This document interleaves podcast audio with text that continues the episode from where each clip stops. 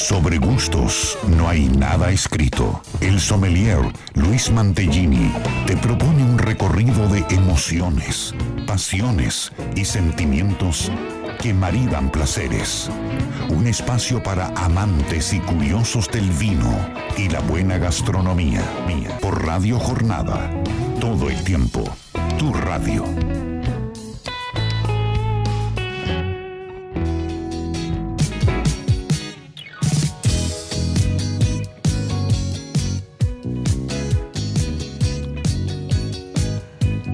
Hola, muy pero muy buenos días, muy buen mediodía de sábado aquí en este 5 de junio, aquí desde Radio Jornada 91.9.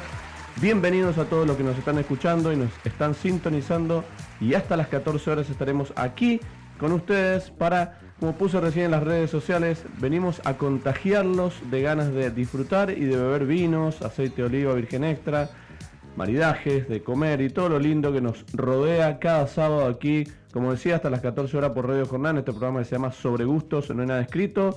Mi nombre es Luis Mantegini y primer sábado del mes de junio ya comenzamos a transitar y a disfrutar de estos últimos días del otoño para comenzar a meternos en el frío e interesante invierno mendocino. Muy buenos días, Héctor, del otro lado de la operación, ¿cómo estás? Muy bien.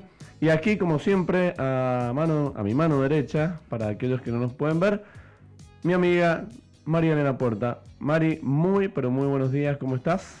Muy bien, señor Luis Mantegini, muy buenos días, buen día a todos los que ya están conectados a la radio. Hoy día, desde ya hace una hora que estoy recibiendo mensajitos, sí, que ya estaban escuchando la radio, esperando Buenísimo. Sobre gustos no hay nada escrito. Qué bueno, porque siempre decimos que este horario ya nos apetece una picadita, una de las tantas recetas y recomendaciones que vos nos has traído muchas veces, tanto sea como para picar algo, para comenzar este sábado ya a disfrutar. Mucha gente que hoy por ahí no trabaja y está en su casa y ya o está llegando a su casa o viene en el auto escuchando la radio y dice, voy a llegar, voy a preparar algo antes de cocinar, abrir un vino, esos vinos que siempre recomendamos acá tener guardados, y comenzar a relajarse este, como decía, primer fin de semana de junio, un tanto fresco Mendoza hoy, pero lindo para poder estar en familia y estar con un vino siempre, qué mejor opción. Totalmente. Esas expectativas que uno tiene por ahí cuando viene la primavera, el verano, de decir, bueno, se viene la época para tomar ricos blancos, rosados, mucho espumoso, empezar ya a tomar solcito para ir a la pileta, a organizar salidas, quedarse hasta más tarde en la noche, pero creo que tiene el mismo gustito esta época de invierno, en donde podemos experimentar también lindas cosas, desde otro lado con comidas más potentes, tomar otro tipo de vinos, así que bueno, disfrutando, hay que disfrutar de todas las estaciones del año.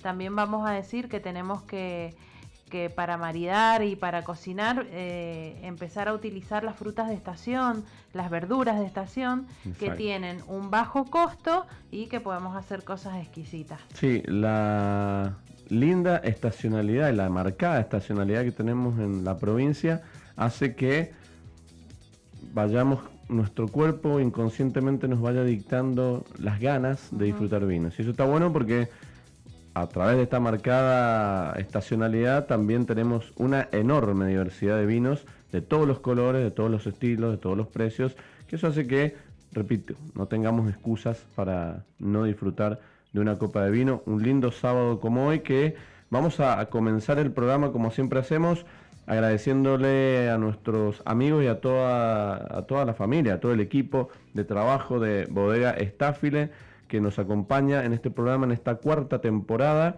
Voy a pasar en las redes sociales para que puedan estar allí atentos a sus novedades. En Facebook lo van a encontrar como @estafilebodegas, y en Instagram y en Twitter como @bodega estafile. Allí para seguir, hoy estamos disfrutando de un vino también procedente de Agrelo, de Bodega Estafile, que ya enseguida vamos a entrar en tema, porque hoy vamos a hablar, como lo hacemos todos los sábados, de muchos temas, y de esos muchos temas salen lindas conclusiones que esperamos también vos nos acompañes del otro lado como siempre lo haces con tus mensajes, con tus opiniones, con tus comentarios, con tus ideas y tus formas por ahí de expresar las vivencias en base a los temas que vamos charlando. Y esto lo podés hacer porque también, a medida que nos saludás y nos escribís, vas a tener la posibilidad de participar de esta botella de vinos que vamos a sortear hoy, que va a ser de variedad Merlot. Hoy vamos a hablar mucho de variedades distintas, ya vamos a entrar en tema, pero acá ya tiramos una variedad tinta que es Merlot. Este es el sorteo de una botella de Merlot para aquellos que nos escriban, y hasta las 14 horas podemos estar en contacto. Lo pueden hacer a través de nuestros contactos personales, tanto el de María Elena y quien les habla, o al teléfono o WhatsApp de la radio acá al 2616-83-1434. Nos escribís, nos comentás y ya estás participando para que tengas una botellita en tu casa. Yo no recuerdo, pero he tenido muy poca suerte en realidad en lo que tiene que ver con la vida en los sorteos, ¿no? Sí, yo no. Pero no, vos sí, vos sos muy, muy agraciada. Yo siempre, o en realidad hay que participar para ganar. Pero no he participado mucho, pero las veces que lo he hecho no he ganado nada. No he ganado nada, entonces uno se empieza como a decepcionar. Acá lo que está bueno en este programa, lo que intentamos es que todos los sábados tengas la posibilidad de llevarte algo. Vinos, hemos sorteado aceite de olivas, hemos sorteado especias, pimientas, tus pimientas, sí, sí. Hemos sorteado no sé qué más, kits, chocolates, voucher para ir a distintas bodegas a recorrer y hacer visitas y degustaciones, almuerzos, hospedajes. El año pasado, sí, el anterior, hemos sorteado hospedajes allí en el Hotel Potrerillo. Hemos hecho muchas cosas. Por eso todos los sábados queremos que nos acompañes y que tengas la posibilidad. Quizás no ganás este sábado o ganás el próximo, pero siempre te vas a llevar algo de aquí, que eso está bueno. Así es, hay que participar. Hay que participar. Y bueno, y desde las redes o a nuestros WhatsApp, contarnos tu experiencia, de acuerdo a las consignas que planteamos en cada programa, que son varias. Por ahí... yo converso con mi mamá y me dice, es que yo por ahí no salgo a bodegas y qué sé yo, pero puede participar desde otros temas, por ejemplo, el aceite de oliva, el maridaje, es decir... sí, claro, pues, se puede, siempre, por eso... Siempre podemos, en alguna de las consignas, que siempre son varias preguntas o temas que tratamos durante el transcurso del programa, participar de alguno de los temas. Sí, claro, es lindo participar y además...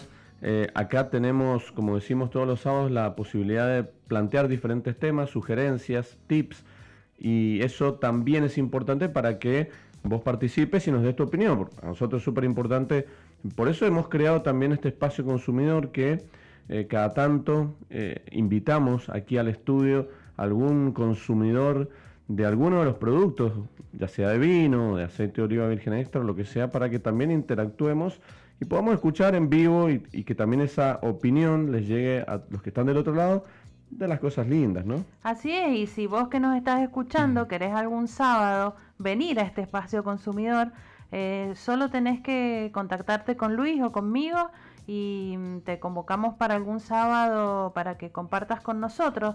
Generalmente invitamos a alguien, pero si vos tenés las ganas y te animás a venir, acá te estamos esperando. Sí, claro, y acá la pasamos muy bien. Acá, por lo menos, lo que intentamos transmitir de aquí cada sábado es que la pasamos muy bien. Siempre hay una copita de vino, siempre hay algo para picar y siempre pasamos un momento, casi diríamos una mesa de amigos, sí, claro, que nos permite charlar de todos los temas. Y hoy tenemos diversidad de temas que vamos a ir charlando a través de los distintos bloques. Primero vamos a hacer mención, ya después en el próximo bloque seguramente, a lo que ha sido el Día Internacional del Sommelier, que fue el pasado 3 de junio y que... aprovechamos esta fecha para poder actualizar y para poder comentar cuál es el rol, cuáles son los perfiles o cuál es el perfil del sommelier hoy, principalmente en la Argentina, qué actividades realiza, qué diferencia tiene con el enólogo, qué diferencia tiene con el agrónomo, cuál es su principal función o sus principales funciones hoy en la industria vitivinícola. Es muy importante tenerlo en cuenta. Y también recordar y charlar cómo ha sido el proceso de la sommelería o de los sommeliers desde no hace mucho tiempo, sino que hace 15, 20 años, esta palabra de origen francés no era conocida absolutamente por nadie, y menos las funciones que cumplía o que cumple o que acá cumplía en ese entonces este personaje que somos parte de esos personajes y que vamos a contarle a la gente un poco cuál es hoy la actualidad del sommelier, cuáles son sus áreas de trabajo y cuáles son sus perfiles para que lo tengamos en cuenta. Hay mucho hoy, ¿no? Muchísimo. Hay muchísimo. Sí, la verdad que del sommelier, del primer sommelier, que bueno, ya después vamos a hablar también de un poquito de historia, que los sommelier empezaron en los castillos, que era el Exacto. que le servía la bebida al rey. Uh-huh. Entonces, ¿cómo se ha ido ampliando la labor y la función del sommelier? No solamente es estar en un restaurante, podés estar en diferentes ámbitos, así que creo que es una profesión muy versátil, muy amplia, pero que tiene que tener mucho compromiso y responsabilidad también, ¿eh? Sí, porque responsabilidad. Hay que estar actualizado, hay un montón de cosas para transmitir y para enseñar también. Sí, y humildad sobre todo, porque uno está trabajando con productos de diferentes bodegas, de diferentes productores, y bueno, hay que tener humildad, compromiso para comunicar bien y para llegar al consumidor, quien es el que en definitiva, Exacto. como decimos siempre, es el que compra el producto, el que lo recomienda, el que después decide o no comprarlo, quizás de una mala comunicación estás tirando abajo un producto, y todos los vinos de Argentina, siempre lo decimos, te gusten o no, son de excelente calidad. Sí, sí, sí. Por eso creo que va a estar lindo que después nos metamos en Por tema supuesto. Para hablar de la función, porque... la función es bastante amplia y hoy hay muchos sommeliers que están trabajando y hay otros que no lo están. Y también sommelier de diferentes productos hay ahora. Uh-huh. Antes se ligaba solamente al mundo del vino, ahora también, ya vamos a contar, hay un abanico de diferentes productos uh-huh. en donde uno se puede especializar para la comunicación. Sí, tal cual. Vamos a hablar de eso y vamos a meternos en tema. También otra... variedad que vamos a charlar un poquito hoy como para actualizar y poner en referencia y en mapa de la Argentina, pero también del mundo, es la uva Tempranillo. La uva Tempranillo es una uva más conocida o más importante de la que muchos creen. Hay mucha gente que quizá hoy nos está escuchando y la escuchó alguna vez o no tiene idea Uh-huh. de esta uva Tempranillo. ¿Cuál es su posición hoy en el mundo? ¿Cuál es su importancia? Y ¿cómo se desarrolla hoy en Argentina? ¿Qué tipo de vino es? ¿Qué tipo de madera le gusta? ¿Qué tipo de vino, sensorialmente hablando, es? Para que aquellos, como decimos todos los sábados, que tengan la posibilidad de acercarse a una góndola o encontrarse en una carta de vinos, este vino tinto de uva Tempranillo, se animen a dar ese paso de elegirlo y comprarlo, que desde acá ya se los aconsejamos, sí, claro. No se van a arrepentir. Por supuesto, es una variedad muy rica.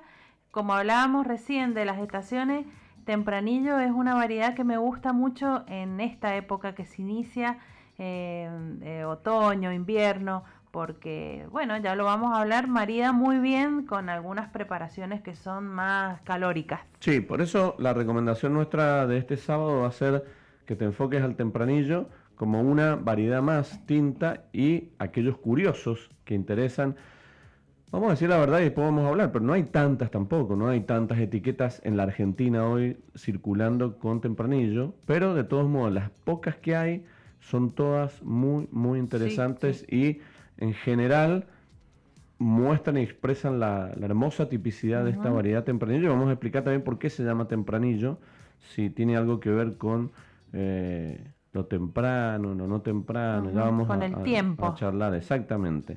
Después, como todos los sábados, aceite de oliva virgen extra, que nos ha traído temas interesantísimos, muchos de ellos que quedaron Así por ahí es. Sin hablar el sábado pasado, pero hoy tenemos también nuevas cosas. Sí, sí, un tema que quedó pendiente de, no sé si el sábado pasado o del anterior, es ese vino hecho con hojas de olivo, que sí, me pareció muy interesante traerlo a la mesa y contarles. Estuvimos de visita con el panel argentino de cata en Olivícola Laur en el último día de molienda de aceitunas, así que estuvimos ahí conociendo todo el proceso. Vamos a hablar de eso, cómo es el método de elaboración de la aceituna y bueno, contarles cómo nos fue en esta visita. La molienda, que es también un momento importantísimo dentro del circuito de producción, tiene tiempos como la cosecha y no sé si a vos te ha pasado, pero mucha gente que, o sea, el visitante, el turista, aquel que va a las bodegas en general a ver, quizás por casualidad o por ahí, muchas veces casualidad porque no tenés la posibilidad de estando en la bodega que llegue el camión con la uva y tire todo ahí, o en la parte, o va llegando el camión a la zona de recepción y comienza el proceso. Ver eso es súper emocionante para los turistas, es súper emocionante para todos, porque es como que es un proceso. En la molienda, si bien quizás el turismo olivícola por ahí no tiene la fuerza del turismo de vino, pero también es un momento lindo y que la gente le debe gustar mucho apreciar esa llegada a la aceituna. Sí, la verdad que, bueno, vamos a agradecer a Gabriel Guardia, que es el gerente de Olivícola Laur, y a Julieta Arocha, que es la responsable del turismo, que tenían todo preparado y ahí los operadores estaban esperando que nosotros llegáramos para tirar los vines y bueno, y para hacer todo el seguimiento paso a paso. Qué bueno. Así que bueno, desde ya agradecemos y después cuando más avanzado el programa les voy a contar el paso a paso de la molienda de la aceituna y de la elaboración en sistema centrífugo o continuo. Y también es otra forma de entusiasmarlos desde acá a través de este programa, que aquellos que puedan, como siempre decimos, no solamente visitar bodegas, que es parte de lo nuestro, parte de nuestra cultura, sobre todo los mendocinos, también poder tener en cuenta a la hora de armar un mediodía de visita de bodega, por ahí también armarlo y complementarlo con una visita a los olivícolas, que también tienen su estructura preparada para recibir gente, la gran mayoría, y por lo tanto ya tienen un esquema y nos reciben y poder aprender y poder degustar y poder también conocer lo mismo que se hace en vino. Así es, y esta época es lindísima para ir a las olivícolas porque, bueno, ya contábamos el sábado pasado que ya hay un avance bastante grande de cosecha, ya se ha levantado casi el 80%, muchas olivícolas entre esta semana y la que viene ya culminan la cosecha y están los primeros aceites, los sin filtrar, los novelos, y bueno, es lindo ahí. Nosotros probamos con una cucharita de ahí de cuando ya se estaba haciendo el proceso de separación. Así que bueno, es una época muy muy linda y los invito a que vayan a cualquier olivícola de Mendoza, que van a pasar una hermosa experiencia, la que elijan, la que tengan cerca o la posibilidad de ir. Y además que cuando vas, tanto sea a este tipo de lugares para ver la elaboración y observar cómo se hacen los productos que después vos consumís, no solamente aprendés, sino que también te entusiasmás, porque es como que ya te interesa el por qué esto va acá, el por qué se hace así, y esto por qué, y este color, y esto se puede probar, y por qué no tiene el mismo sabor, y el aroma. Uno ya empieza en ese pequeño y corto proceso, porque tampoco es que estás 4 horas metido ahí, es un ratito que se ve. Es un ratito, y sabes también, Luis, qué pasa cuando nosotros palpitamos así de cerca ese momento, valoramos el producto y el costo que tiene el producto. Exacto. Sobre todo en el aceite de oliva virgen extra, que mucha gente no lo elige porque es caro. Pero si vos ves el proceso del aceite de oliva virgen extra comparado con otro aceite de semilla, bueno, uno y todos los beneficios que tiene, más allá del proceso, vos decís, bueno, estoy invirtiendo en calidad, en salud, en un montón de cosas.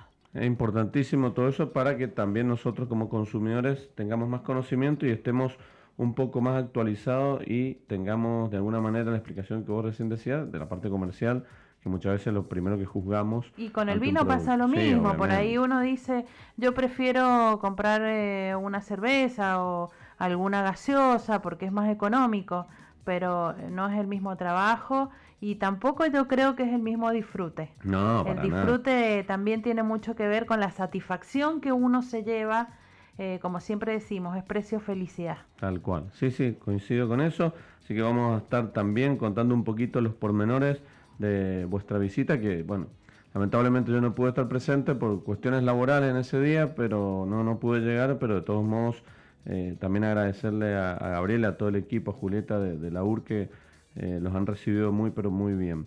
Otra cosa que quiero que charlemos en este sábado, que hay, no sé si cierta confusión, pero hay dos cosas que quiero unir aquí, que es las diferentes posibilidades o elecciones que hoy nos ofrecen los restaurantes, pero que también nosotros podemos elegir como consumidores a la hora de ir a comer a algún sitio, que es cuál es la diferencia o cuáles son las diferencias y por ahí cuáles son las pequeñas, los pequeños puntos altos que puede tener un menú de pasos con un menú a la carta. Uh-huh. Porque el menú de pasos y el menú a la carta son dos opciones que tenemos, en muchos lugares las tenemos planteadas así, en otros lugares tenemos solo menú de pasos y en otros lugares solo menú a la carta. ¿Cómo se prepara, por ejemplo, un menú de pasos? ¿Cómo se construye? ¿De qué manera la bodega? Porque generalmente las bodegas son las que proponen este tipo de secuencias. ¿Y de qué manera se arma esto? ¿De qué manera se construye? Y también los puntos altos que tiene el menú a la carta. Vamos a charlar un poquito de eso, encontrar las diferencias, y en estas diferencias también lo interesante que como consumidores podemos llegar a elegir. A mí realmente me gustan las dos opciones, siempre es bueno tener las dos opciones. Las bodegas hoy en general, depende cuáles, ¿no? Pero en muchos casos también han tenido que tener las dos opciones. Pero el menú de pasos, más que...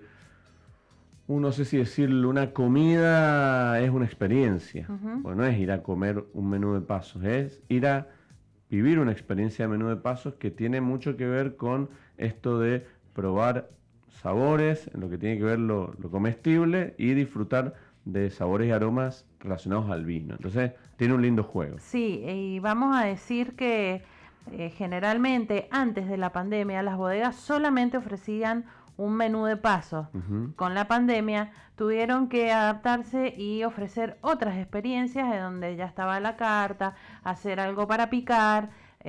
A mí me parece muy bueno eso, porque por ahí el consumidor piensa, bueno, a mí no me da para un menú de pasos, no voy a esa bodega. Y bueno, al tener ahora otras alternativas también... es como que es accesible para todos ir a una visita a bodega, una olivícola que también por ahí ofrece algunas cositas. Sí, me parece... yo creo que son lindas opciones para que después también charlemos y nos metamos en este tema. Traje un mito para que, por ahí si nos queda tiempo lo discutamos, pero también para que la gente que nos escucha piense y esté o no de acuerdo con nosotros, sea verdadero o falso esto. Uh-huh. Donde esta semana lo escuché, por eso lo vuelvo a traer acá a escena. No sé si este mito ya lo hemos derribado o no, en toda esta carrera de mitos que hemos hecho desde hace por lo menos 2 años. Y es una afirmación como tal que dice que el vino Cabernet Sauvignon es más potente que el Malbec. Uh-huh. Porque sí, esto sí. Es una... en muchos casos, muchos consumidores, es una afirmación, es algo seguro, es algo casi es la distinción que hace por ahí muchas veces el consumidor entre una variedad y otra. Prefiero el Malbec porque es más suave y el Cabernet Sauvignon es más potente para sí, claro. Sí. Así, muy, muy interesante. Bueno, esta semana escuché esta frase... No, Malbec no. A mí dame Cabernet Sauvignon, que es un vino para machos. Wow. Es difícil, ya bueno, lo hemos hablado, pero bueno. Me quiero sumar a un mito que también esta semana he visto en las redes, de si hay olivos de aceitunas verdes y aceitunas negras. Bien, bueno, eso es un... es un, a ver, es un concepto que mucha gente lo tiene mal aprendido, o se lo han comunicado mal, o nos los han comunicado mal, o no lo hemos tenido claro nunca. Leí, había un posteo en donde decía, ¿qué variedades de aceitunas te gustan? ¿Las verdes o las negras? Esa era la pregunta. ¿Qué variedad de aceituna te gusta? ¿La verde o la negra? Claro, ahí el tema... Vamos a ampliar. Claro, ahí ampliaremos. Está confuso el tema. Espero nuestros oyentes también que nos cuenten a ver qué piensan. Sí, porque por ahí también nos lo referimos mal, porque ahí tenemos quizás en casa aceitunas verdes y negras y las tomamos realmente... Porque son tan distintas que bueno, la incorporamos como variedades. Claro, pero son variedades. Claro, exacto. Sí, sí, bien. Bueno, eso también está bueno porque vamos a aclarar. Vamos a ir aclarando. Obviamente que necesitamos que nos acompañes, como decíamos, hasta las 14 horas, que nos mandes saluditos, que nos cuentes de todos los temas que estamos charlando aquí en la mesa. ¿Qué te parece? ¿Cuál es tu concepción? ¿Cuál es tu pensamiento? ¿Cuál es tu sugerencia? De todo esto que vamos a comenzar a charlar, y repito el teléfono de la radio aquí para que puedas mandarnos los WhatsApp al 2616-831434 y hacernos llegar tu opinión, y ya estarás participando de un Merlot que vamos a sortear a fin del programa. Tenemos ahora en la copa, ahora estamos ya segunda copa, estamos transitando esta primera parte del programa con un Cabernet Franc.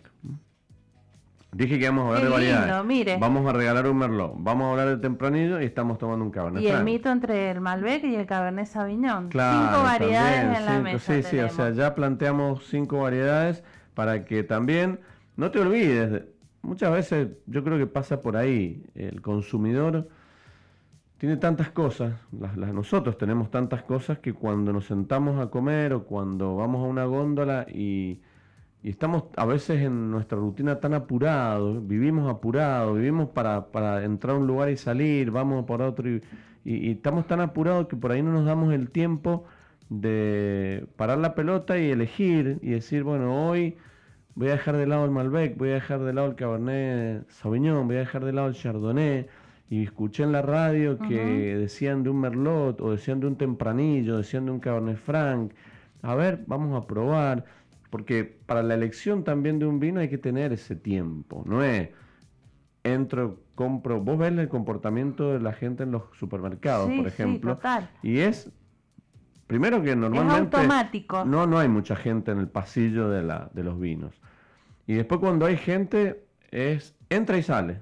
Es como que si tuviese, como si hay gente que le agarra como, no digo fobia, pero un miedo de que te quedes atrapado ahí entre el vino, que tanto vino que hay y decís, ¿qué hago ahora? Entonces es como que agarran y salen.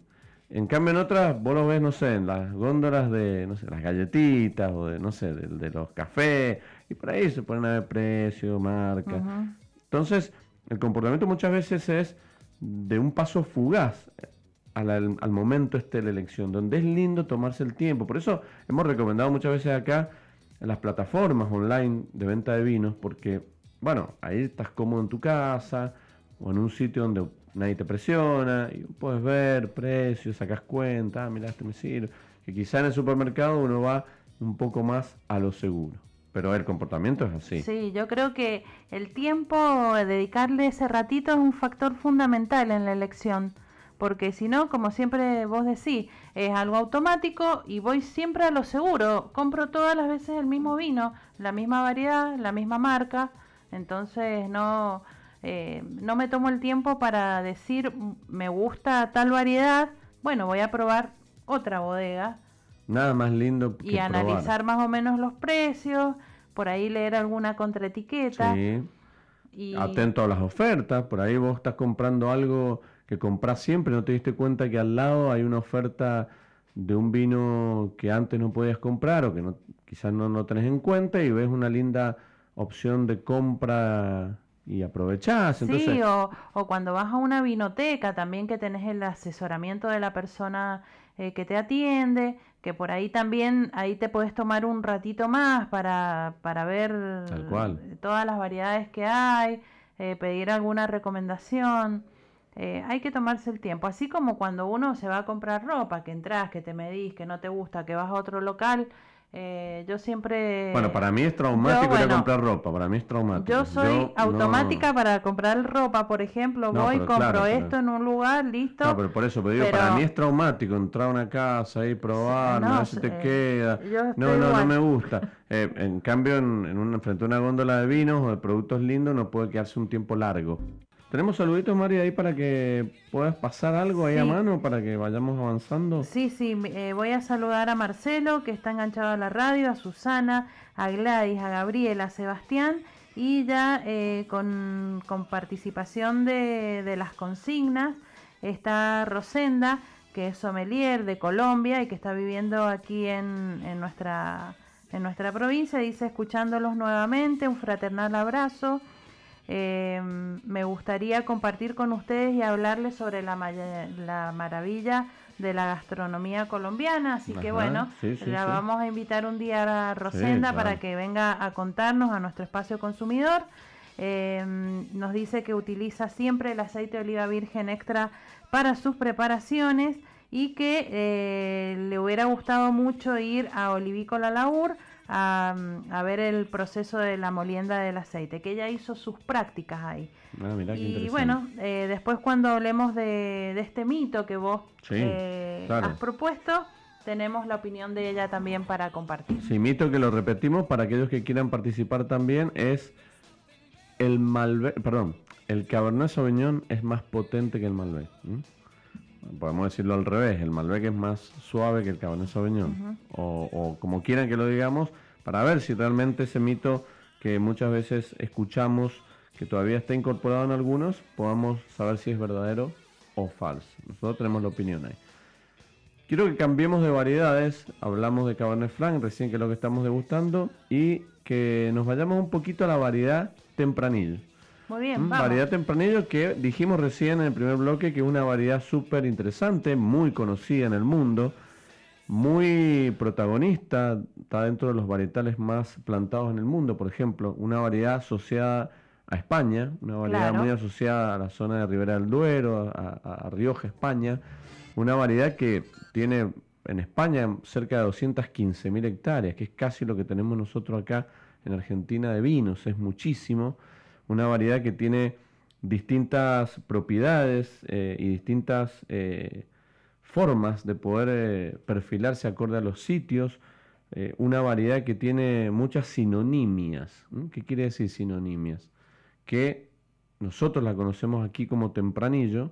Y en otros lugares, y en otros lugares, o mismo en Rioja o en Ribera del Duero, también aparecen como con otros nombres. Por ejemplo, la Oule de Lèvres, que son algunas de las sinonimias, tinta de toro, sencibel, temprana, tinto fino, por ejemplo, en Rioja vos te pedís un tinto fino y es un Tempranillo. Tinta Roris en Portugal, tinto Roris, perdón, en Portugal, que son algunos de los nombres de los tantas sinonimias que podemos encontrar de esta variedad, que es interesante en lo que tiene que ver su descripción sensorial, como aquellos que, repito, les gusta probar, les gusta inmiscuirse en estas uvas interesantes. Bueno, allí podemos encontrar una opción que en algún cierto punto, definiciones, por ejemplo, de vinos españoles, dicen en general da vinos tintos óptimos para crianza, o sea, para ponerlos en barrica durante muchos meses, con buen cuerpo, finura, intensidad y complejidad aromática. Color rojo rubí estable, algunas de las descripciones que hacen asociadas a los vinos tempranillos de la zona de España. Pero esto cumple funciones en general, también en la Argentina. Acá en la Argentina y en el mundo del tempranillo son variedades que se adaptan muy bien y se potencian muy bien con el roble francés y americano, y me animaría a decirte que mejor con el americano, ¿no? O sea, quiere decir que la barrica, no digo que es necesaria 100%, pero es un gran acompañamiento para este tipo de variedades. Aparecen muchos casos como monovarietal, es decir, como una sola variedad, también se puede encontrar mucho en el mundo, acá también. Acá decíamos que en Argentina no hay tantos exponentes, pero sí hay en blends, también en cortes metidos ahí, que usted tiene algunos tempranillos que recuerde en su cabeza, preferido, así de bodega, no hace falta mencionar las bodegas, pero tenés unos 3, 4, 5. Dos que me encantan. Dos, bien. Que son mis preferidos. Sí, sí, hay un par acá que son muy lindos y que se consiguen normalmente en las vinotecas. Por ahí son variedades que no están tan presentes en las cartas de vinos. Las cartas de vino muy pocas veces encontrás tempranillo. No. Por esto mismo de la demanda. Muy raro.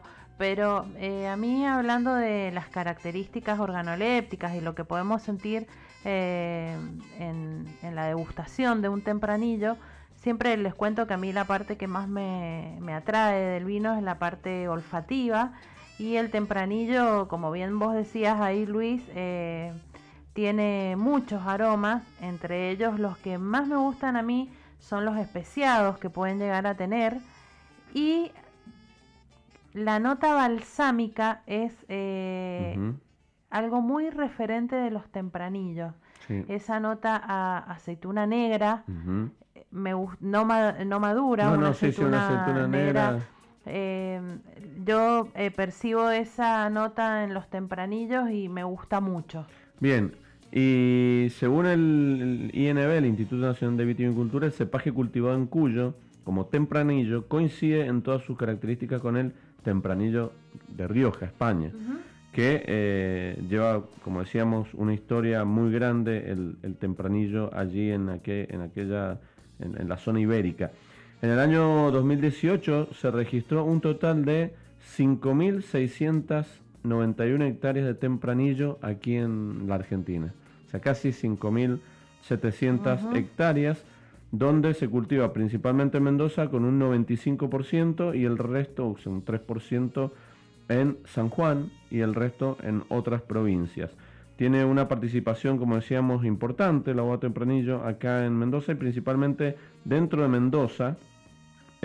Bueno, dentro de otras provincias también la vamos a encontrar en La Rioja, en Catamarca, Salta, San Luis, pero la gran participación que tiene en Mendoza. Y de esas hectáreas de tempranillo, hay 5.400 en Mendoza, o sea, las 5.700 en Argentina y 5.400 en Mendoza, de las cuales la mayoría está radicada en la que es la zona este, principalmente en San Martín y después en San Carlos, allí en el Valle Uco. Así que son los dos sitios donde más uva tempranillo podemos encontrar. Después cerca está Lavalle, Rivadavia, Maipú, Santa Rosa y Tupungato, y Junín, Tunuyán, dentro del gran marco de uva tempranillo que podemos encontrar aquí en la Argentina y principalmente en la provincia de Mendoza.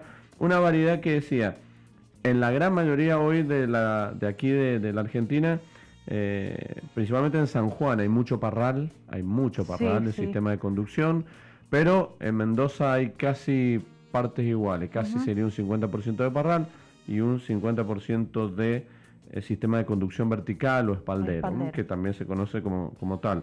Así que es una variedad rendidora, es una variedad linda para probar, una variedad que soporta muy bien la guarda, una variedad que da esas notas como vos mencionaste, con mucha fruta en primer lugar. Es una variedad que en algún momento, leyendo por ahí algunos artículos importantes desde el punto de vista de los ADN y de los se asociaba en alguna época con los Pinot Noir. Ah, qué interesante. Que después en realidad lo que fue pasando es que la uva tempranillo, por lo menos la que encontramos acá en Mendoza, pero la que encontramos en España en general, en la gran mayoría la encontramos en los vinos jóvenes, los vinos simples, que son variedades muy amables, variedades que sí están con mucha presencia de barrica, y los tempranillos que uno toma en España en general son muy parecidos en lo que es precio, gama de precio. Acá en Mendoza yo creo que en Argentina tenemos un tempranillo mucho más potente en lo que es boca, nariz y colores bastante claros de entender, pero en boca son vinos con una cierta potencia tánica, una cierta potencia en densidad. Por lo tanto, encontramos, si quisiéramos poner el paralelismo con los Pinot. Claro, nada que ver, pero el Pinot también es fuerte en boca y quizá en colores es claro. Así es, y la explosión frutal también que tiene el Pinot, tanto como el Tempranillo, en eso coincido. Tuve la oportunidad en un viaje que hice hacer una cata de Tempranillo y todos de España. Ajá. Y sí, es lo que vos decís, por ahí muy parecidos todos, pero me gusta mucho el Tempranillo nuestro, la verdad. Sí, que creo que es una variedad que tiene que tener más comunicación, que por ahí las bodegas tendrían que animarse a sacar en sus portfolios un 100% Tempranillo, porque la verdad que es muy rico. A mí es una variedad que por ahí también elijo cuando quiero tomar algo diferente, la elijo y compro. Sí, sí, y la gran mayoría de los vinos de uva Tempranillo que tenemos aquí en Mendoza, en la Argentina, han pasado o han tenido un paso por barrica de roble. Repito, teniendo la posibilidad de probados en ambos robles, tanto francés como americano, a mí me gusta más cómo queda con el americano. Entonces hay lindos exponentes de Tempranillo con roble americano. Hay dos bodegas que tienen vinos muy comerciales que encontramos en supermercados y que por ahí vos decís, no voy a comprar ni Malbec ni Cabernet Sauvignon. El Tempranillo ahí en esas comerciales son muy buenas exponentes para comprar en un rango de precio para tomar todos los días en la casa una copita de vino. Es lo que decíamos recién, por ahí no hay tanto, entonces cuesta más comprarlo, por ahí no lo tenemos a mano, pero nosotros desde acá, pasando este dato de la uva Tempranillo, les vamos dejando de alguna manera esa curiosidad para que ustedes mañana o pasado o cuando vayan a comprar vinos tengan este indicio de la uva Tempranillo como vino, porque realmente no es una uva que pueda disgustarte, no es una uva que tenga aristas difíciles de disfrutar, sino más bien es una uva que la van a poder tomar y la van a poder entender de manera sencilla. Bien, acá Sergio nos pregunta... ¿se llama Tempranillo porque es la variedad que primero se cosecha? Mira, esto es una pregunta que está buena, que hace Sergio, muy buena, porque es una confusión. En realidad es una variedad de ciclo corto. Normalmente es una de las primeras en madurar en España, no acá. En España normalmente es una de las primeras en madurar, por lo tanto es una de las primeras por ahí en cosecharse en estas zonas que mencionamos recién, en Rioja, Ribera del Duero. Pero en lo que es Argentina, que nosotros hoy las uvas tintas, vamos por una cosecha normal, se empieza a recolectar por ahí en finales de enero o principios de febrero. Bueno, esta uva Tempranillo aquí en Mendoza y en la Argentina se empieza a cosechar la primera quincena de abril. Estamos, no es de las más tempranas, sino que es de las últimas aquí, aquí en Mendoza. Entonces, quizás... Obviamente por los climas y por las zonas, dijimos que mayoritariamente se encuentra en la zona este en San Martín y por ahí también en la zona de Valle Uco, pero sí, el nombre tiene que ver con el tema de la maduración, pero no está relacionado directamente con Argentina. Perfecto, porque eso, como lo hemos charlado con otras uvas, la misma uva, la misma variedad, como puede ser, no sé, el Malbec, en Francia... Comparado con Argentina, bueno, se va a dar en distintas fechas o en distintos tiempos por una cuestión de temperaturas, de suelos, de sol, de exposición solar. Todo lo que tiene que ver con lo que denominamos terroir hace que cada lugar tenga su punto justo de maduración.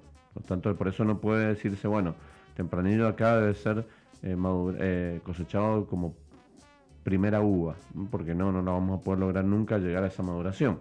Entonces...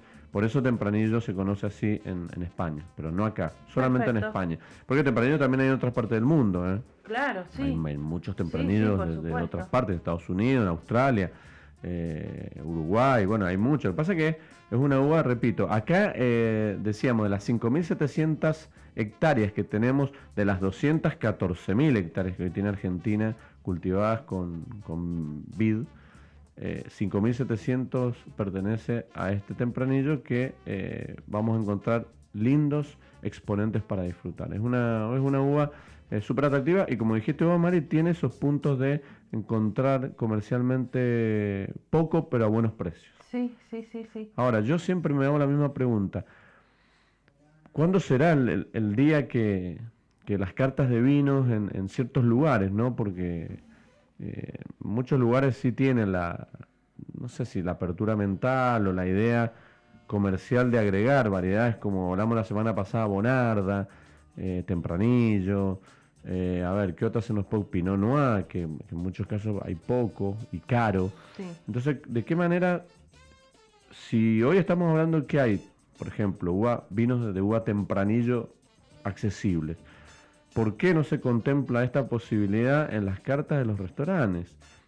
A ver, yo no digo sacar el Malbec, pero en vez de tener 15, 20 opciones de Malbec, para achicar 15 en vez de 20, sacamos 5 Malbec y esos 5 vinos los cambiamos y ponemos un Tempranillo, un Bonarda, un Petit Verdot, un Cabernet Franc, para que quizás vos en un restaurante dices, no, mirá, más de 50 etiquetas no vamos a tener. Bueno, si tenés 50 etiquetas, no hace falta que pongas 30 de Malbec, 15 de Cabernet Sauvignon y el resto un mix. No, otras variedades.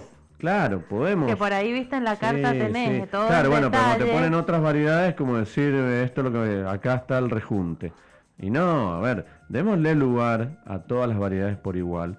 Obviamente que las protagonistas, y más en época de consumo local y en época de turismo, el Malbec se va a llevar toda la gran mayoría, proporcionalmente hablando, de las cartas de vino. Bueno, ahí con el tema que vamos a conversar, una de las funciones del sommelier es hacer las cartas de vino. Exacto. Y elegir qué vinos van a estar en la carta de ese restaurante. Exactamente. Y bueno, hay que tener un equilibrio, como todo. Exacto, sí, bueno, vamos a hablar en el próximo bloque o en el otro, pero si nos están escuchando y se les ocurre alguna bodega que tenga Tempranillo, que nos la manden, que nos escriban, a ver cuántos Tempranillos nos podemos acordar. Ahora en el corte yo tengo acá en mente algunos, voy a chequear unos más, pero en Argentina yo creo que más de 15, no sé si encontramos, 100%. Vamos a chequear este dato, que no es mucho, pero quiere decir que los que hay están buenos y son un buen parámetro para probar una variedad que es súper importante en el mundo, súper importante para cuando uno va a España. Cuando vas a España, en cualquier lugar, si vas a Madrid o a Barcelona, pero básicamente en Madrid, cualquier bar, cualquier restaurante, cualquier lugar que vos te entres, las copas de tinto en general son la mayoría de estos tintos finos, Tempranillo, tinto del país o tinto, y todo tiene Tempranillo. Entonces es una uva muy muy importante, obviamente por la cantidad de hectáreas que tiene. Claro, por supuesto. Así que acá también la tenemos que valorar y darle la posibilidad de probar. Nosotros decimos siempre acá, prueben, si después no te gusta, no se compra más, no pasa nada, pero al menos probé un Tempranillo, probé un Bonarda, probé un Petit Verdot, probé un Cabernet Franc, probé un Cabernet Sauvignon, probé, un Syrah, probé un Pinot Noir. Tanat, le faltó. Probé un Tanat, probé un Merlot. Claro, pero por lo menos, mirá, ya probé todo esto. No significa que los probé todos, pero al menos tuviste un acercamiento con cada una de las variedades. No hay nada más lindo en este mundo que del vino, ¿no? Y del aceite de oliva también, de probar. Tenemos tantas cosas ahí a nuestro alcance, dentro de lo que podemos pagar, dentro de lo que podemos. En muchos casos, para esto es importante, esto que vamos a hablar también, si nos da el tiempo, el tema de los pasos, porque vos en un menú de pasos no solamente, repito, vas a comer, sino a vivir una experiencia, y esa experiencia estás probando 3, 4 vinos que capaz que no te los comprarías, porque el precio de la botella es caro. Entonces, ay, sí, eso lo vamos a hablar, sí. Porque siempre se eligen, en los menús de paso siempre hay las mismas variedades. Sí, claro, tal cual. Entonces vamos a ver eso, por eso digo, dentro de lo que podemos, o las degustaciones, aquellos que tienen posibilidades de ir a eventos de degustaciones, también es una posibilidad de probar vinos que quizás nunca se te ocurrió comprar, o quizás no te alcanza para llegar a una de esas botellas. Y pero está lindo como propuesta, que ya quizás lo hemos dicho alguna vez, decir, bueno, no, hoy nos vamos a juntar con nuestros amigos, llevemos tempranillo. Ah, el sí. que encontremos, el que encontremos. Juntadas temáticas, claro. Exacto. Juntadas temáticas son súper enriquecedoras, porque primero que te hacen, primero que te generan el trabajo, entre comillas, de ir a comprar esa variedad. Porque, repito, si decimos, che, hagamos una juntada, lleva vino. Va a llevar el vino que tenés ahí, o mira, el que me regalaron, o lo tenés, el que compraste ayer, lo llevas, listo. O pasás por un supermercado o una vinoteca, che, dame el vino más barato que tengas. Entonces tampoco es eso. Ahora, si hacemos juntadas temáticas, mira, vamos a tomar tempranillo. Bueno, listo. Entonces, cada uno de nosotros, que no tenemos seguramente tempranillo en casa, vamos a tener que salir a comprarlo. Y el salir a comprar ya hace parte de la experiencia, hace de esta juntada que sea una aventura, el ir a comprar, el ir a elegirlo, bueno. Entonces después te encontrás en esa reunión con 4 o 5 tempranillos seguramente diferentes, de diferentes precios, bodegas, y ahí comienza esta exploración de una variedad que, como decíamos al principio, una variedad que te va a gustar mucho, que sin duda te va a parecer interesante de probar, y por lo menos para seguir sumando sabores y aromas al mundo sensorial personal. Para cerrar el tema del tempranillo, yo este año, sí, en la apertura de temporada de lentejas, que siempre hago para los amigos, y que ¿cuándo es? Falta poco. Ahora, en semana que viene la otra, no nos podemos juntar en casa todavía. Apenas se salgan las restricciones. Le cuento que tengo ya todos los ingredientes en el freezer, he estado comprando. Y tengo, bueno, los 2 infaltables de vinos que son para compartir con los amigos. Uno de nuestro querido amigo Domingo Molina, sí, que siempre está. Siempre. Y este año voy a abrir un Tempranillo 2007 que tengo guardado. Epa. Y que tengo muchas ganas de compartir. Con usted y con bueno, amigos, lo que podemos hacer si no es llevarse la olla de lentejas a un restaurante, ¿no? Un restaurante. Pagamos descorche, pagamos el servicio del plato. Hay que, pero sí, vamos a esperar que esto pase. Es más, en la bodega no tienen de ese vino, de esa cosecha. Bueno, perfecto. Cuídelo entonces, cuídelo, lo vamos a tomar juntos. Cuídelo que no se pase. Bueno, yo quiero mandar un saludito especial a una amiga, Lorena, que nos está escuchando por primera vez. Bueno, así que gracias. Bienvenida a Lorena, no hay nada escrito, y espero que se enganche todos los sábados a escucharnos. Sí, claro, y además que mande sus opiniones.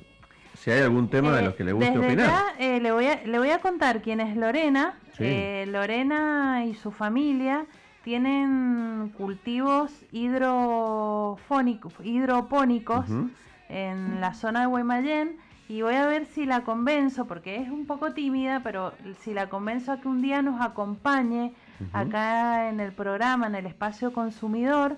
Sé que le gusta tomar vino. Y que nos cuente de esto tan interesante de todas las verduras que se cultivan con esta técnica. Sí, tal cual, sí. Así que... Sí, le decimos a Lorena igual que acá ha venido gente tímida que le hemos tenido que cortar el micrófono. O sea, previamente. Es cierto. Viste que no voy. Se sientan acá con esa cierta timidez, se toman una copa de vino con algo rico y arrancan, claro, ¿no? Sí. Así que muy interesante lo que ella hace. Sí, claro. A ver si la convenzo para que venga un sábado a contarnos y acompañarnos al programa. Sí, claro, será totalmente bienvenida. Y quiero que nos metamos, Mari, ahora un poquito en estos temas interesantes que nos has traído, principalmente sobre lo que quedó del sábado pasado de este... Vino hecho con hojas de olivo. Wow. Por ahí, nosotros íbamos a decir el concepto de vino, entraría en el concepto. La parte legislativa.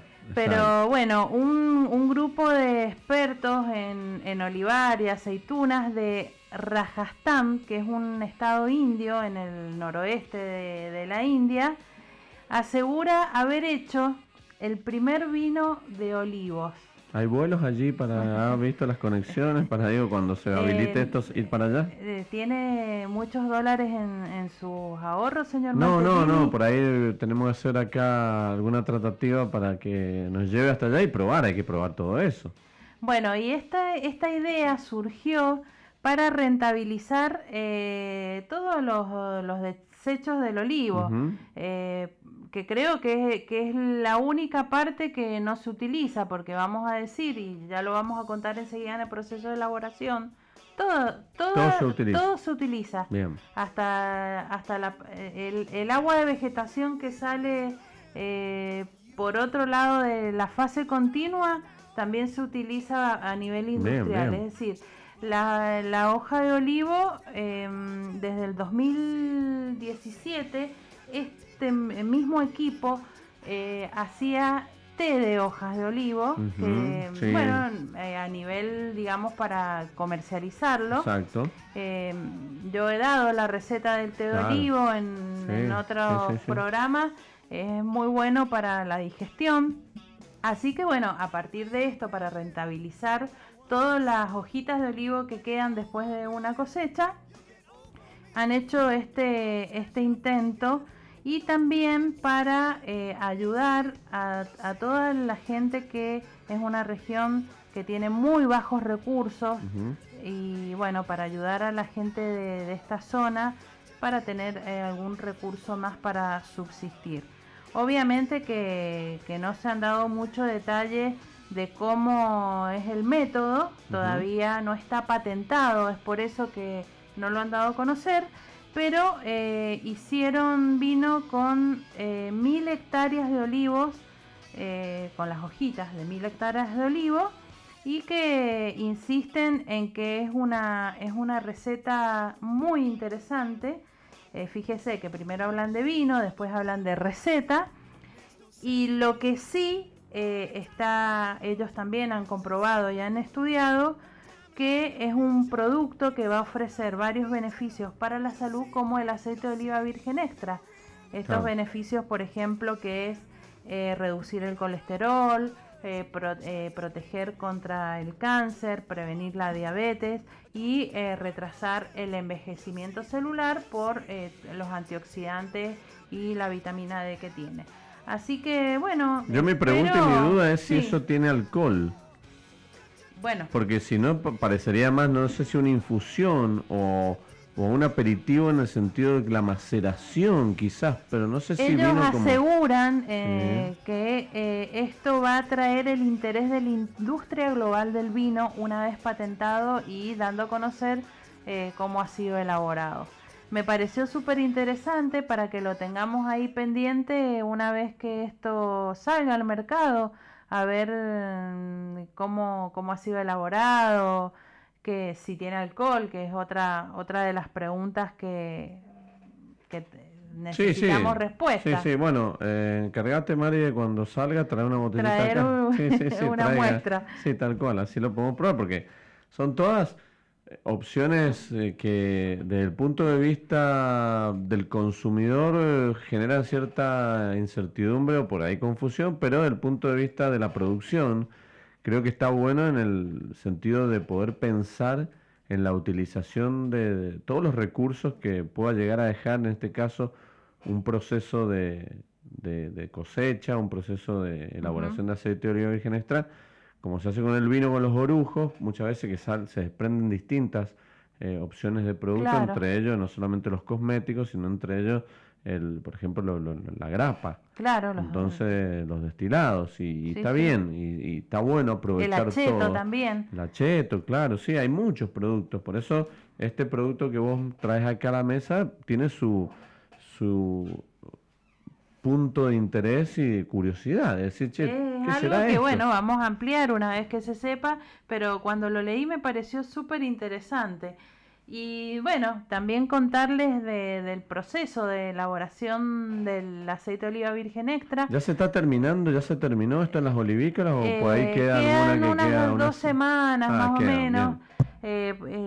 Ya están prácticamente terminando. Bien, bien. Las olivícolas que ofrecen el primer aceite, como decía, o un sin filtrar, ya están con todas las aprobaciones.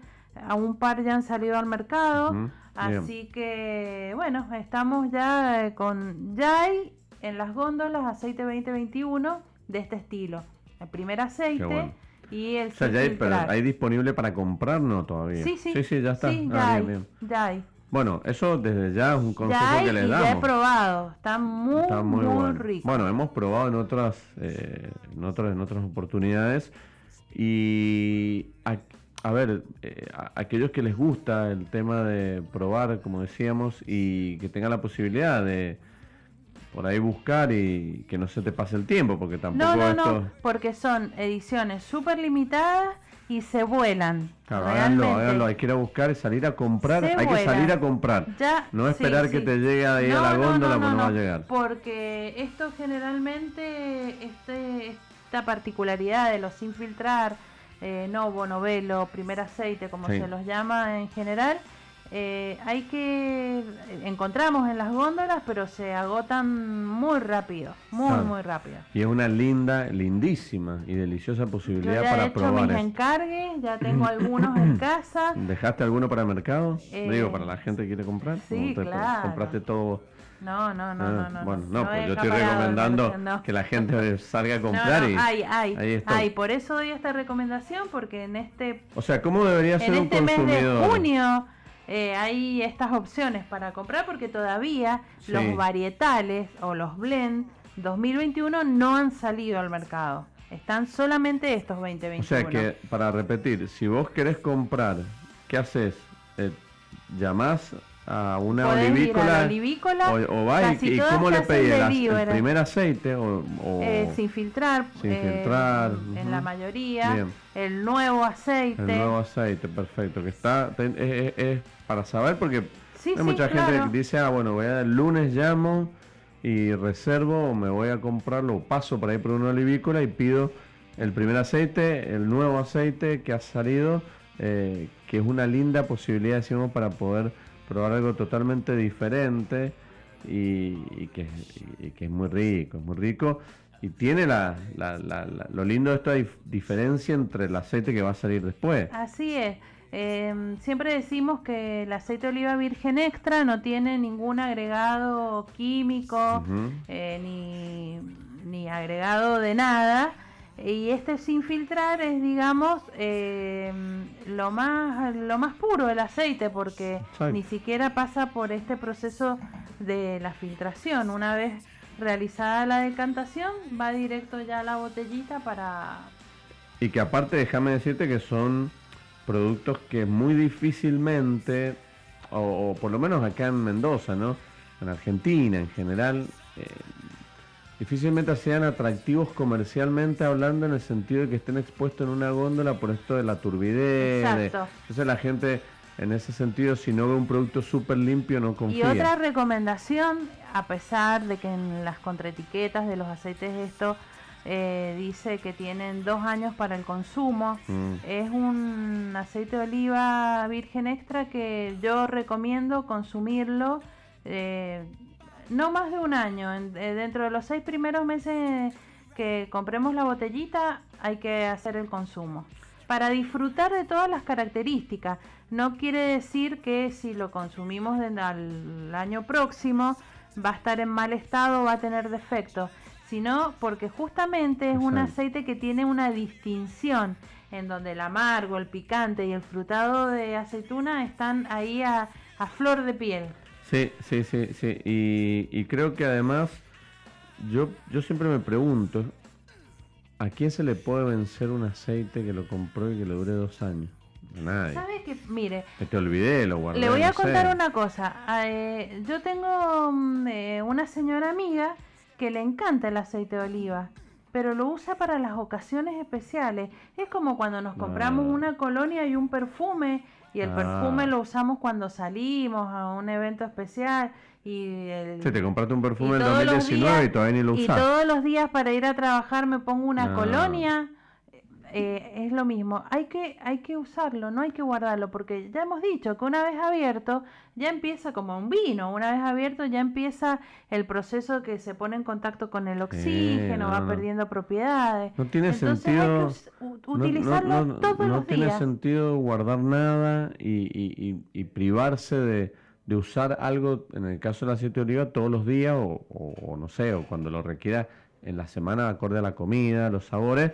porque es un producto vivo que de poco a poco va evolucionando y no tiene sentido guardarlo para momentos especiales. Hemos hablado miles de veces, lo hemos derribado este mito de los mitos de los momentos especiales que no existen. No. A ver, está bien, uno se los genera y dice, bueno, como decís vos con los perfumes, bueno, este perfume que es caro me lo voy a guardar para cuando tenga una cita o cuando tenga, que no sé, bueno, a mí se me añejan. Es medio viejo eso. Bueno, o cuando, no sé, o cuando... Tengo 10 frascos de perfume salga... que no salen no, de bueno, la gatera.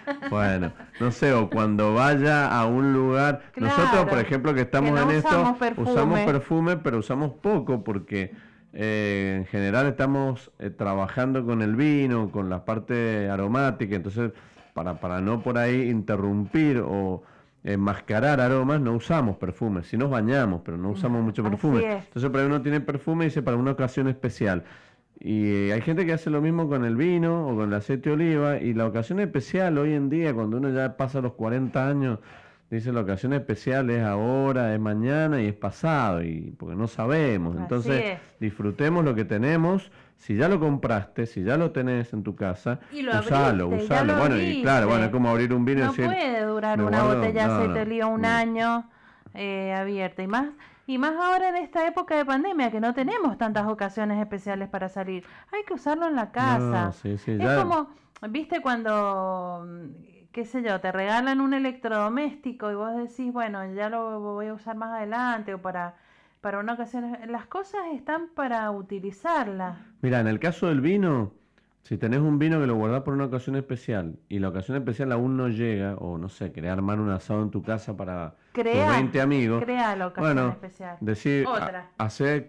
Crea otra, invitate a algunos amigos a un restaurante, ya que estás, ayudás a la gastronomía, te juntás a comer, llevás el vino...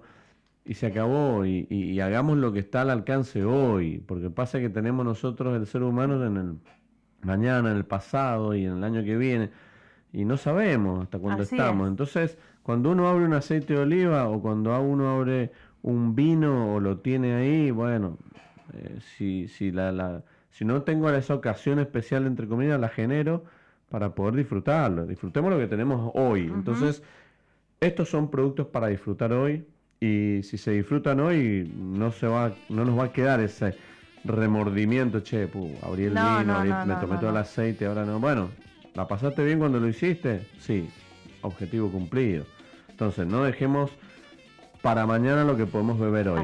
Es un dicho que también proclamamos de acá. Bueno, y esa visita puede estar enmarcada también lo que ustedes hicieron en la semana dentro de estas actividades de enoturismo que nosotros...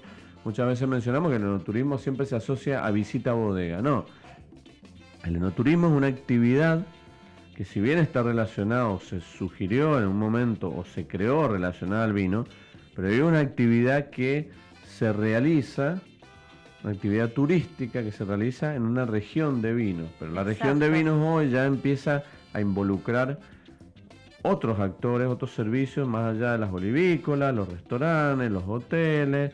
los negocios privados. Productos regionales también. Podemos ir, ahora podemos combinar también visitando lugares a donde hacen conservas. Exacto, acá en la provincia hay un montón de lugares lindísimos para visitar. Sí, por eso creo que el enoturismo involucra a toda esa experiencia, yo lo defino así, a toda esta experiencia que realizamos en una región de vinos, pero que también involucra a otros productos. En este caso la gastronomía, las olivícolas, los productos regionales y todo lo que podamos, no sé, los pistachos, las nueces, las almendras, no sé, un montón de productos que también se puedan desarrollar en una región específica. Así es. Bueno, le cuento que el día jueves Olivícola Laur nos invitó a el último día de molienda de aceitunas. Julieta Arocha nos recibió, que es la encargada de turismo, y nos contó algo que yo los insto de acá del programa, y siempre decimos que vamos a visitar bodegas, olivícolas, pero en este momento necesitan más que nunca de nosotros, de los consumidores, de los que nos gusta ir. Si nunca fuiste a una bodega olivícola, este es el momento. Están viviendo una situación muy drástica por todos estos cierres, y de la semana nosotros fuimos el día jueves, éramos los primeros visitantes, y es una invitación que ellos nos hicieron. Sí, sí, sí, sí. No es que nosotros decidimos ir ese día a la bodega, sí, sí, sí, a la olivícola, perdón. Así que bueno, pero esto hay lo que hacemos... apoyar el turismo vitivinícola, olivícola. Sí, sí, sí, sí. Esto nos... lo que vos comentás, Mari, es un disparador para no solamente las olivícolas, sino para las bodegas, para los restaurantes, el mundo de la gastronomía en general, tanto sea fuera o dentro del circuito de bodegas. Es muy importante en estos momentos, aquellos que lo pueden hacer, aquellos que tienen la posibilidad económica, que en muchos casos, que tampoco es que... Repetimos, hay lugares que sí, un menú puede estar en 6.000, en 4.000, y hoy no lo puedo pagar y se hace caro si vamos 4, totalmente comprendido. Pero por ejemplo una visita, hacer una visita a la mañana, donde el costo de esa misma visita no es mucho, lo puedes llegar a gastar en cualquier otra cosa. Y como siempre decimos, aprender, educarnos, informarnos, actualizarnos, y además de eso, poder dar una mano, poder ayudar, poder generar el movimiento que se ha parado en estas actividades. Todos estos lugares que estamos mencionando están adaptados para el bolsillo de todos. Es decir, si yo puedo ir solamente a tomar una copa de vino, no estoy diciendo una botella, una copa de vino y una tablita de queso, unos manicitos, lo que sea, tenemos el lugar para ir. Sí, sí, sí, tal cual, tal cual. Así que yo creo que es importante. Es apoyar al sector y también vivir una linda experiencia uno, disfrutar, aunque sea un pequeño momento.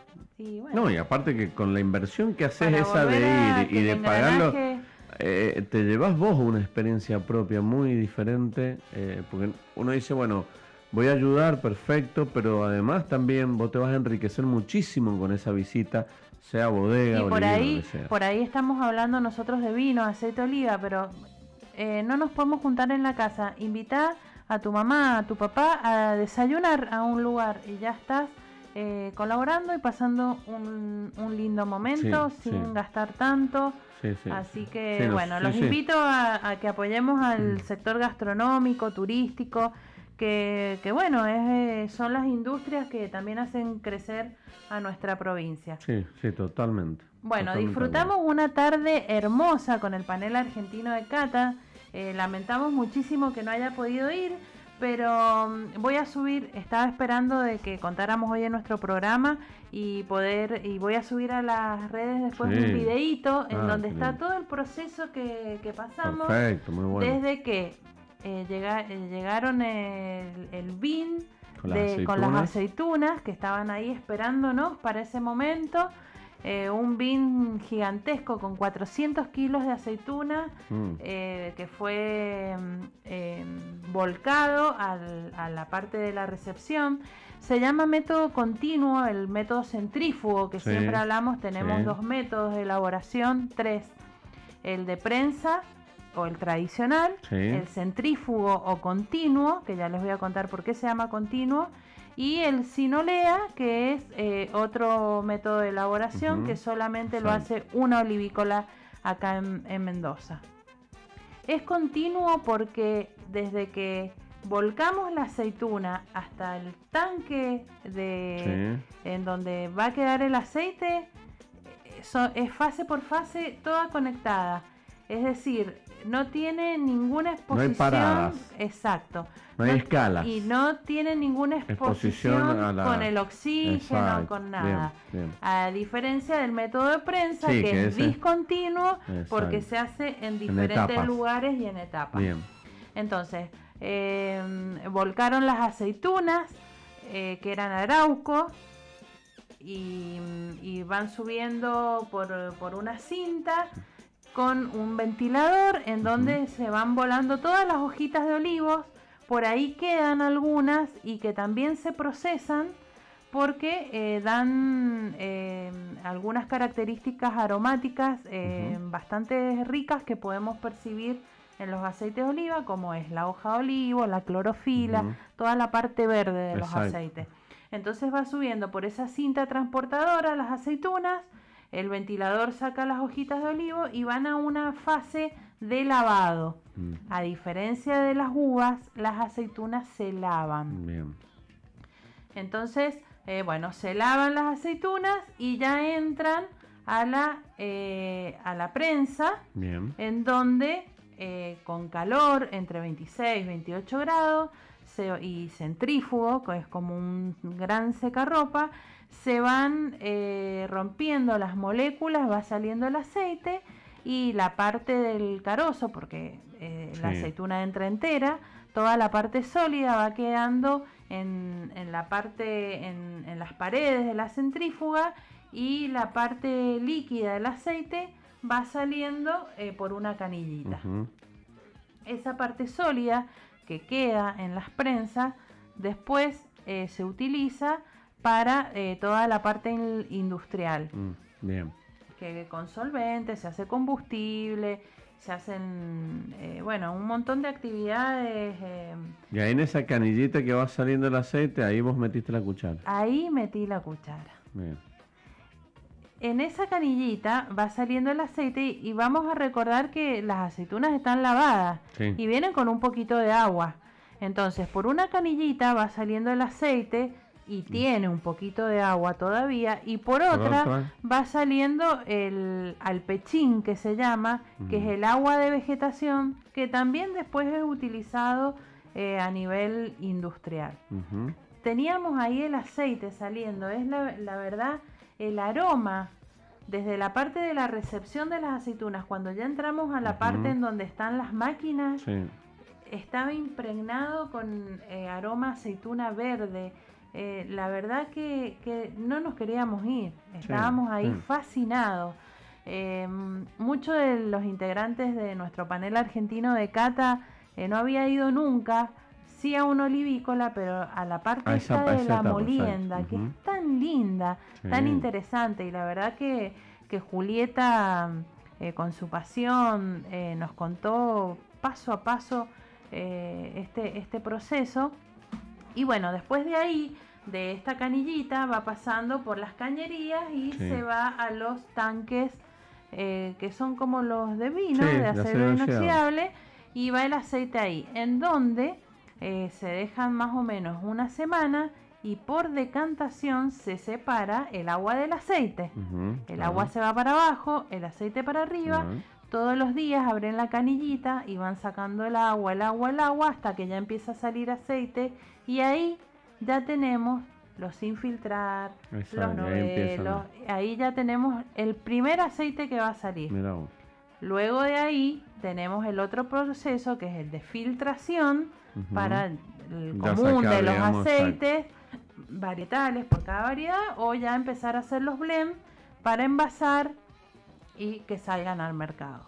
Claro, un proceso que, como vos mencionás, Mari, se puede visualizar, aquellos que lo han podido hacer lo puedan hacer, y más allá de eso entender de qué manera salen los tipos de aceite de oliva virgen extra y cómo se maneja un proceso, en este caso continuo, que bueno, al verlo uno aprende mucho y tiene la posibilidad de comprender cómo es todo. Así es. Luego de ahí nos fuimos al lugar de recepción de turismo, en donde nos estaba esperando una degustación de todos los aceites que tiene la olivícola, con productos de conservas, quesos, pasta de aceituna, pasta de tomate seco, de porotos negros.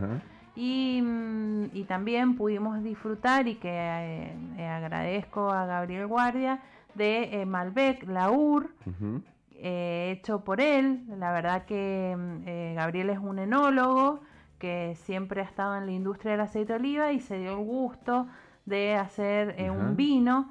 Así que muy rico, una experiencia, la verdad, inolvidable.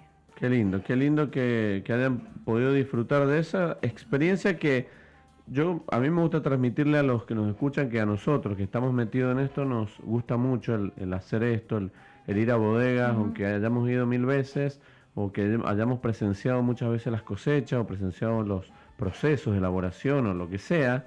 lo hemos conocido, lo hemos vivenciado en muchas oportunidades, pero también nos gusta hacerlo cada año porque es parte de el comienzo de alguna manera de la parte visible de la elaboración de un producto que después seguramente lo degustaremos, lo consumiremos o lo recomendaremos. Entonces, para nosotros es muy importante y lo disfrutamos mucho, por eso lo recomendamos a todos. Y vos sabés, Luis, que se está esperando mucho la añada 2021 en aceite de oliva virgen extra porque está prácticamente agotado el mercado 2020. Ah.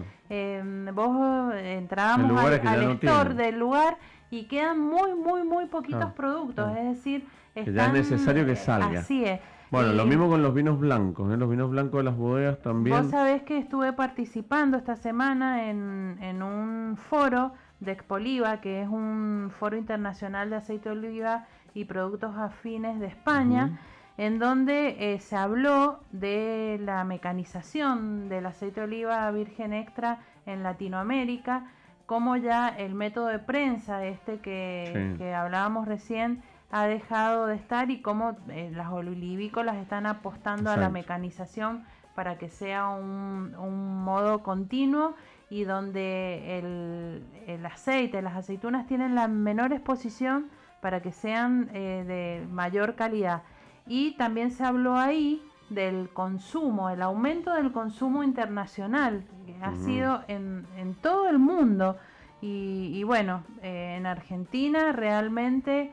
yo estoy muy contenta porque se ha duplicado el consumo y como siempre también decimos, y ahí en ese foro se habló, cada vez hay más beneficios para la salud por el consumo del aceite de oliva virgen extra. Sí. Así que bueno, ha sido la verdad una semana muy aceitera. Sí, bueno, salud por eso. Entonces vamos a hacer una pequeña pausa porque nos hemos pasado un poquito, pero vos sabés que yo creo que las recomendaciones estas que vos haces, Mari, y que, repito, tratamos de transmitirla para el otro lado, para los que nos escuchan, de qué bueno es hacer experiencias en bodegas, en olivícolas, en lugares donde, más allá de pasarla bien, que eso es garantía pura, aprendés mucho, conocés, podés preguntar, y hoy hoy la gran mayoría, por no decir todos, los anfitriones que hay en estos lugares están capacitados y están habilitados para poder darte la mejor información y la más clara, de la manera más clara o con un mensaje súper fácil y entendible para que cualquiera que vaya a estos lugares no tenga miedo de que tiene que saber ni nada por el estilo, sino que es tomar la decisión de ir, hacer una reserva, lo demás queda en manos de ellos y nosotros ahí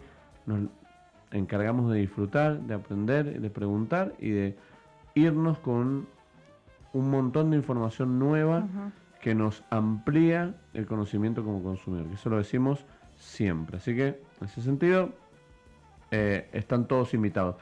Vamos a hacer una pequeñísima pausa porque ya se nos viene el cierre del programa y venimos con lo que nos queda. Vamos a hablar un poquito del rol sommelier que nos queda para que charlemos y después haremos el sorteo de esta botella de Merlot de Bodega Estafile que vamos a sortear en un ratito nomás, así que no se vayan, ya venimos con más Sobre Gustos. No hay nada escrito. Sobre Gustos no hay nada escrito. Por Radio Jornada, todo el tiempo, tu radio. Última parte y último bloque aquí en Sobre Gustos, no hay nada escrito. Mari, tenías un mensajito relacionado al tema que vamos a charlar ahora. Así es, bueno, nos saluda Carolina, dice que nos quiere mandar saludos, feliz día del sommelier para los dos, excelentes profesionales. Y acá me sumo a esta parte del mensaje donde dice, Luis es un excelente profesor y un gran embajador de la cultura del vino. Yo agrego que... la verdad que te conocí como alumna y toda la comunicación y capacitación que vos bogás por este mundo, por la cultura del vino, es muy contagioso y bueno, yo así empecé este camino que es de ida y también agradecerte públicamente por todos los trabajos que compartimos, la radio, degustaciones, en el panel, que bueno, me han hecho crecer mucho como persona, como profesional, Así que no te saludé el día del sommelier porque tuve un día, pero la verdad que te agradezco un montón, sabes que te quiero muchísimo y que te respeto como profesional, profesor y bueno. Bueno, muchas gracias. Igualmente para vos también, que ahora quiero que nos metamos en esto, porque sí, agradecerle a todos, gracias Carolina también y a todos los que en esta semana me han hecho llegar sus saludos. Muchos enólogos, gente de distintos ámbitos, muchos alumnos o exalumnos, lo que sea, que bodegas también y bueno, de una manera u otra lo que uno intenta hacer desde hace ya más de 20 años es posicionar en primer lugar una profesión muy linda y además algo que genere esta sensación, como hablábamos recién en el primer bloque, de que sommelier en el 2004, 2005 y un poquito más también, no se conocía, nadie sabía qué era, nadie sabía qué hacía, nadie sabía a qué te dedicabas.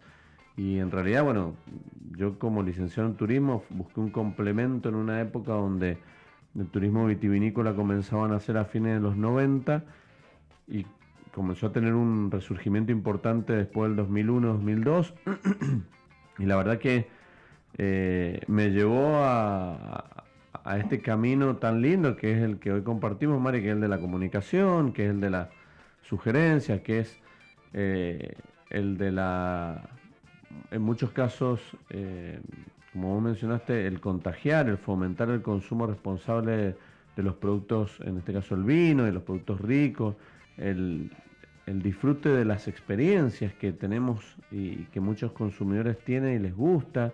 Hoy una gastronomía y un circuito vitivinícola y olivícola que está totalmente preparado para brindarnos satisfacciones por todos lados, entonces que necesita de consumidores curiosos, ávidos de aprender y de disfrutar, o de no aprender, pero sí de disfrutar, donde una industria que se ha, de una comunicación que en algunos momentos se ha visto, en algunos casos comparada con la cerveza, donde el vino siempre fue más formal, más estructurado, y la verdad que nosotros hemos tratado en todos estos años de, y lo venimos haciendo en la radio, de mostrar un camino mucho más simple, más claro y que la gente se anime por el hecho de animarse nada más y que no va a encontrar nada raro, simplemente disfrute, que es lo lindo que nos gusta. Metiéndonos en esto del sommelier, decíamos que es algo que hoy en día, por suerte en Argentina, después de más de 20 años o de 15 años, se ha comenzado a valorar esta herramienta profesional que pueden tener muchas bodegas, muchos restaurantes, muchos hoteles, muchas empresas que necesiten el asesoramiento de un sommelier para poder generar un nexo entre un producto, que en este caso es un vino, con un consumidor. Entonces, ahí en ese medio, ese nexo es el sommelier, para que se entienda. Lo ponemos en un ejemplo muy claro, que es el restaurante. Para un consumidor se siente un comensal y del otro lado tenemos un montón de vinos. Y para que el caminito de que el consumidor consuma vino, está esa persona que es la que va a sugerir, va a recomendar y la que debe tener un cierto compromiso y responsabilidad de conocer todos los vinos que hay en carpeta o en la carta para poder hacérselo llegar al consumidor acorde a sus gustos o preferencias. Después en eso lo podemos derivar o lo podemos ampliar a muchos aspectos y muchas áreas donde el consumidor hoy en muchos de los casos y en algunas de las regiones necesita de esta persona que es una persona de confianza, que a través, como vos mencionaste, de la humildad, de la referencia, pueda tener un contacto de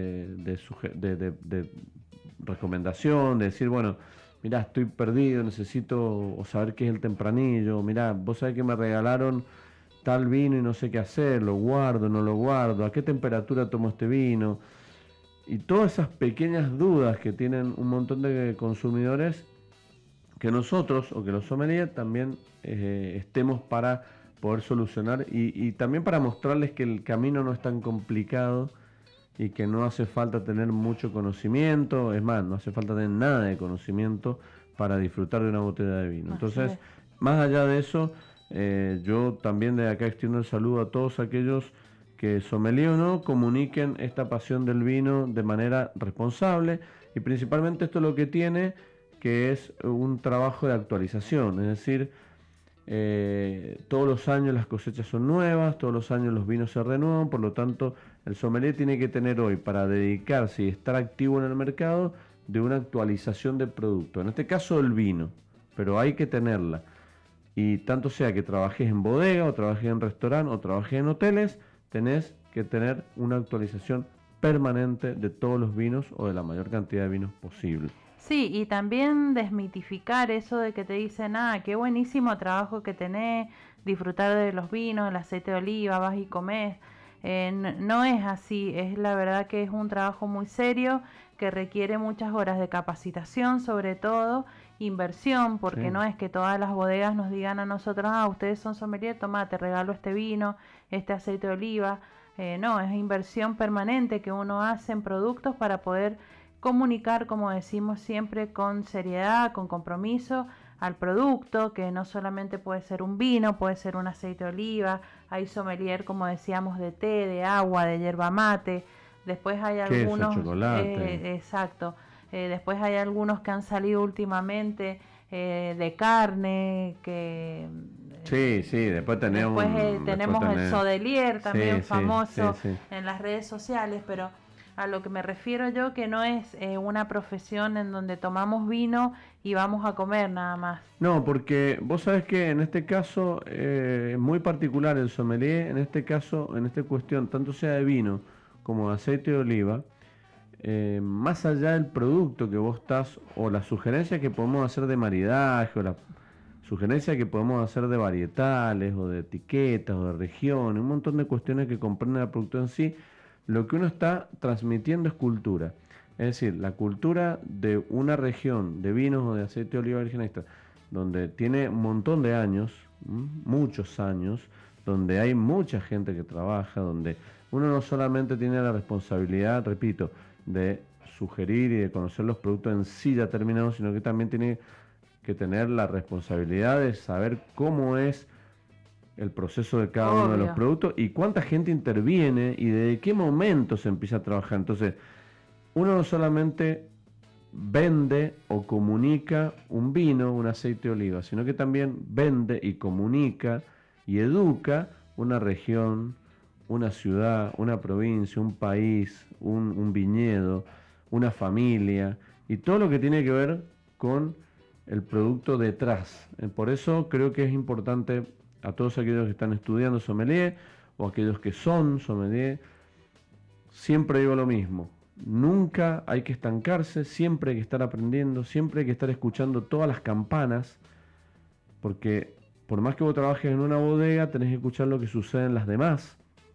Por más que vos trabajes en un restaurante y tengas una carta de vinos, tenés que conocer las cartas de vino y las opciones de los demás, pero no para criticar ni para copiarlas, sino para saber que hay hoy una diversidad tan grande que te tiene que poner, nosotros que estamos probando todo el tiempo vinos y que estamos probando maridaje y que estamos probando un montón de cuestiones, necesitamos también, cuando se termina el año, empieza otro año, empiezan a salir ahora los 2021 y hay que ponerse a tono con esto, estar atento a los mensajes de los protagonistas, es súper importante conocer qué piensan los agrónomos, los enólogos, los dueños de bodega, escuchar, absorber y después tener todo el mecanismo aceitado para recomendar y sugerir. Yo creo que el sommelier hoy tiene esa función, el área de trabajo es muy amplia y que mientras más conocimiento tengamos, mientras más actualizados estemos, más confiados vamos a estar en las sugerencias.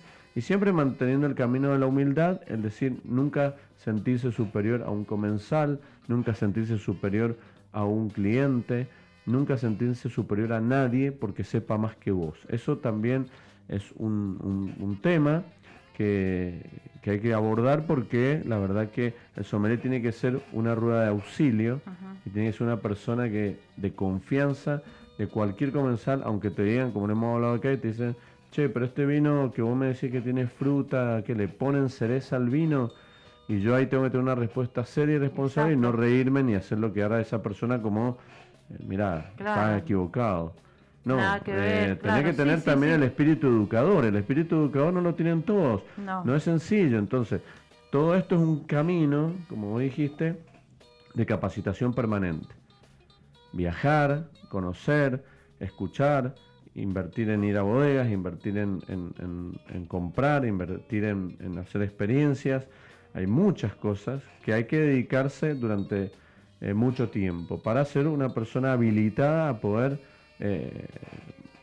comunicar una región, una familia, una bodega. Así es, y lo que yo hablaba también de la seriedad y el respeto por el producto, porque por ahí nos pasa que uno no se las sabe todas. No, nunca sabe hace todas. Poquito, en una de las capacitaciones que nosotros estamos dando, me hicieron una pregunta que yo realmente no sabía porque era muy agronómica, entonces yo no puedo decirle a 10 personas que están haciendo una capacitación de cualquier cosa. No, les dije, claro, no lo sé. Para la próxima clase lo voy a averiguar. Así se hizo, se habló con los especialistas en agronomía y bueno, y después uno resuelve esa duda. Sí, claro. Hay que saber decir que no sé también. No, eso es súper importante. Bueno, es parte de la humildad. Que también cree, todo el mundo cree que es tan superficial y tan banal. Es una profesión como cualquier otra, que es seria. Sí, bueno, en este país se habla de todo y todos saben de todo, de epidemiología, sí, de política, abogados, economía. Bueno, en realidad no todos saben de todo ni nadie sabe nada, pero en realidad todos de lo que nos dedicamos hay que saber, por lo menos de lo que nos dedicamos cada uno debe saber de lo que habla. Muy feliz día del sommelier para todos, un excelente programa en el cual es bastante amplio sobre muchos aspectos sobre el vino, maridaje y olivo. Rosenda Arroyo nos manda ese mensajito acá a la radio, así que muchas gracias. Sí, la idea es tratar de compartir y de expresar y transmitir todo lo que podemos charlar acá, que no nos da el tiempo porque nos quedó un montón para el próximo sábado. Montón de saludos, montón.